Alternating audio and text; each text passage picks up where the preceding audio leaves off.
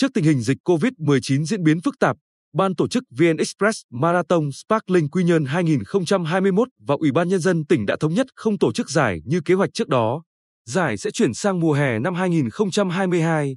Thời gian cụ thể sẽ thông báo sau.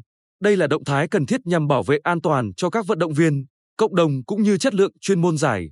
Ban tổ chức bảo lưu biết đã mua của các vận động viên cùng các quyền lợi trước đó, đồng thời tiếp tục phối hợp với các hãng hàng không để tìm phương án hỗ trợ phí chuyển đổi vé, không bao gồm thuế phí sân bay, phí nâng hạng, sang thời điểm mới. Theo kế hoạch ban đầu, VN Express Marathon Sparkling Quy Nhơn 2021 diễn ra ngày 6 tháng 6. Tuy nhiên, do dịch COVID-19 bùng phát ở nhiều địa phương trong cả nước từ cuối tháng 4, giải đã phải hai lần điều chỉnh thời gian. Trong đó, ở lần điều chỉnh cuối cùng ban tổ chức dự kiến khai mạc giải ngày 22 tháng 8.